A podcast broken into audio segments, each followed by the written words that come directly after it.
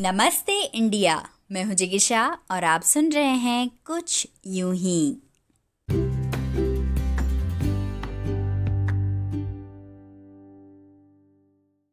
स्त्रियों को आत्मनिर्भर बनाना ही हमारा लक्ष्य है।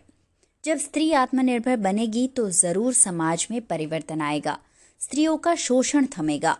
वो खुद अपने आप को मान देगी और धीरे धीरे समाज भी उसका सम्मान करेगा। जिसकी वो हकदार है। इसीलिए मैंने इस एनजीओ का नाम सम्मान रखा है। शुरू में हमारे साथ सिर्फ़ पाँच औरतें जुड़ी थी। आज पचास इस छत के नीचे आठ घंटे काम करके अपना और अपने बच्चों का भविष्य सवार रही है। ओहो सरला, दो दिन में 200 बार देख चुकी हो तुम ये इंटरव्यू। हाँ बस भी कर। कितनी बार देखोगी? अनु ने सरला का फ़ोन बंद करते हुए कहा, अरे दीदी, देखने दो ना, कितना अच्छा लग रहा है। अरे, तुझे मैं ऐसी खबर दे रही हूँ, जिसे सुन के तुझे अच्छा नहीं, बहुत अच्छा लगेगा। आज, सरला मैं आज बहुत खुश हूँ। कलेक्टर साहब ने हमारे प्रयास देख के हमारे लिए बड़ी जगह का प्रबंध किया है। अब कारखाना बड़ा होगा तो ज़्यादा औरतें हमारे साथ जुड़ पाएगी।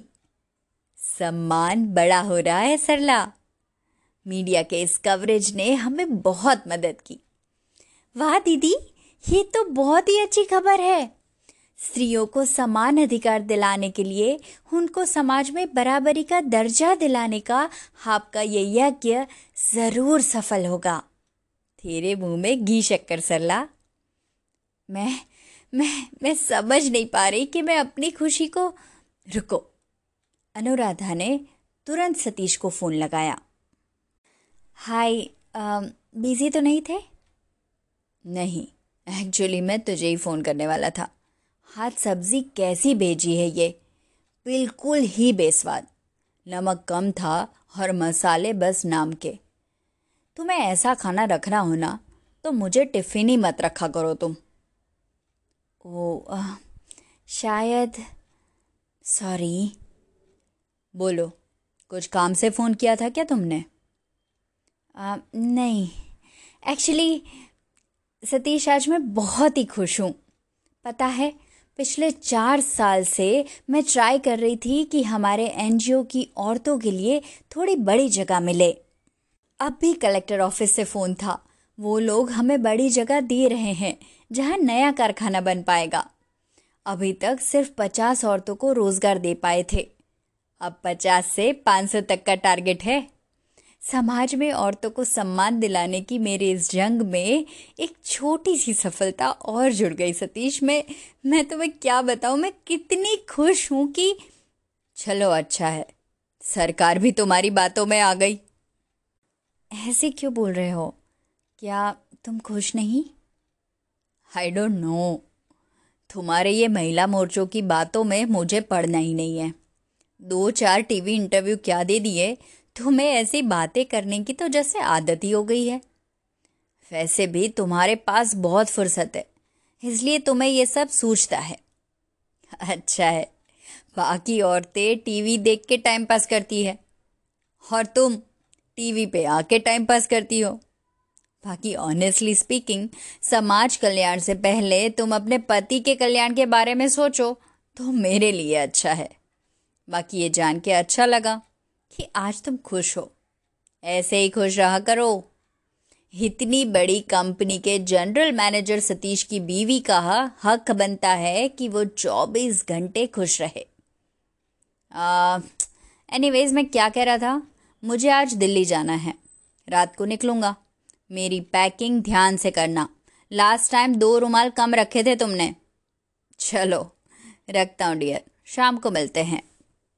अनु का जवाब सुने बगैर ही सतीश ने फ़ोन रख दिया।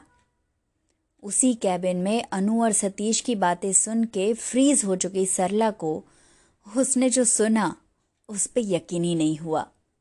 वो तुरंत अनु के पास आई और उसने कहा, ये ये क्या था? आप आप ऐसे कैसे? अनुराधा अपने आँसू छुपाते हुए जैसे कि हँसी पड़ी। सरला तो मुझे पूछती रहती है ना कि औरतों के सम्मान के लिए समाज से लड़ने की इतनी शक्ति मुझमें कहाँ से आती है? और मैं हमेशा तुझे जवाब देती थी कि मेरे घर से। आज तुझे वो जवाब सही तरीके से समझ आ रहा होगा, है ना? अभी तुझे ऐसा भी लग रहा होगा कि बड़ी आई ये दुनिया बदलने। खुद की ज़िंदगी तो बदल ही नहीं पाई। जो औरत अपने मर्द की सोच को नहीं बदल पाई, वो दुनिया के सारे मर्दों की सोच को बदलने का सपना देख सकती है क्या? जो खुद अपने हिस्से का सम्मान नहीं ले पाई, वो दूसरी औरतों को उनका सम्मान कैसे दिलाएगी? लेकिन सच बताऊँ, मुझे लगता है अगर ये काम कोई कर सकता है तो वो मैं ही हूँ। सरिता की गर्व से भरी आँखें छलक उठी। वो बोली हाँ दीदी, ये सच है। अगर ये काम कोई कर सकता है तो वो आप ही हो। लोग जब मेरे हौसलों की तारीफ़ करते हैं, तब तब मैं अपने ज़ख्मों को शुक्रिया कहती हूँ। आखिर दर्द ही है। जो आपकी दुआओं को मज़बूत बनाता है। ज़िंदगी के सिखाने के तरीके हैं यही, समझो तो सोना, बाकी कुछ यूँ ही।